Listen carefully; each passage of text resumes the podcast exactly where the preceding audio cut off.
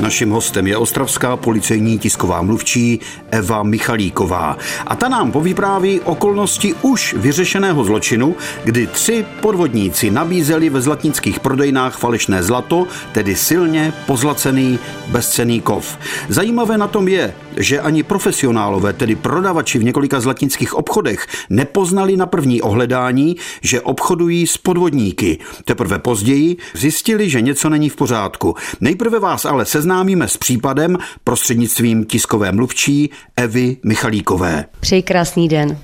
Pěkný den i vám. Takové případy se nestávají často. Nezamý muž přišel do prodejny se zlatnictvím, kdy nabízel k odkoupení zlato, které se opravdu tvářilo jako zlato a na první pohled ani samotná prodavačka nezjistila, že se vlastně o zlato nejedná. Mělo to i nějaký punc, nějakou značku? Mělo to punc a mělo to opravdu tu zlatou zářivou barvu, ale to bylo pouze na tom povrchu. Jakmile však eh, se do toho zlata, když to řeknu opravdu laicky, podívali, tak zjistili, že to zlato je pouze na povrchu a uvnitř toho samotného zlata už je nějaký kov, který už nemá tu samotnou hodnotu jako to zlato. Ono je zvláštní, že to nepoznali ani odborníci, profesionálové. Jak je to možné?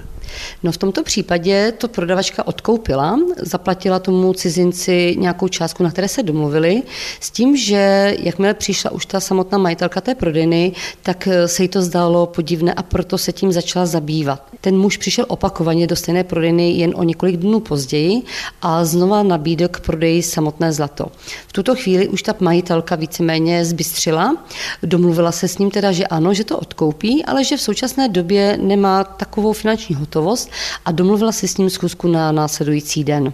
To bylo opravdu od ní obezřetné a za to jí patří vlastně velké poděkování.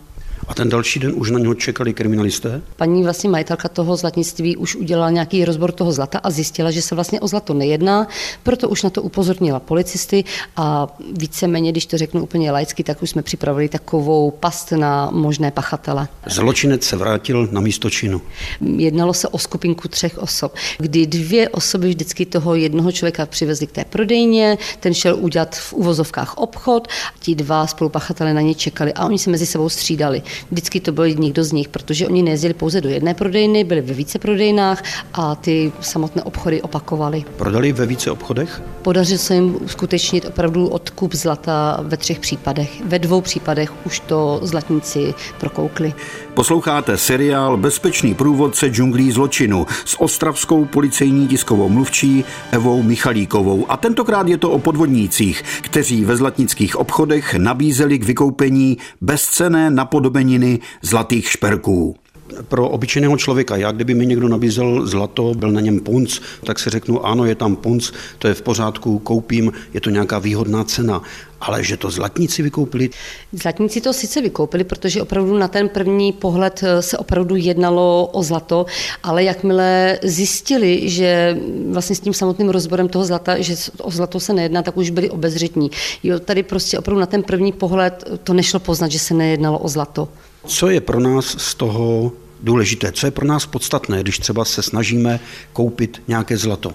Tady opravdu bychom mohli varovat lidi, kteří by chtěli udělat nějakou radost někomu, koupit jakýkoliv dárek eh, v podobě zlata, prstínku, řetízku, aby se opravdu obrátili na prodejnu, která dá nějakým způsobem jistotu, že opravdu to zakoupené zlato bude zlato.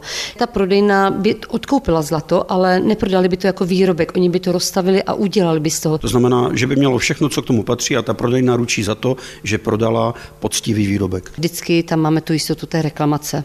Co doporučíte, když mi zastaví někdo na ulici a nabízí mi třeba zlaté řetízky, něco za výhodnou cenu, mi se to líbí? V takových případech vždycky doporučujeme, aby si ověřili jejich pravost u specializovaného prodejce.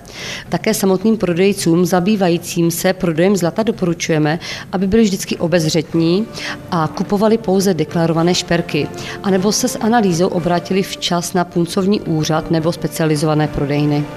Bezpečný průvodce džunglí zločinu. Každý pátek po 15. hodině a každý čtvrtek v 18 hodin a 45 minut na vlnách Českého rozhlasu Ostrava.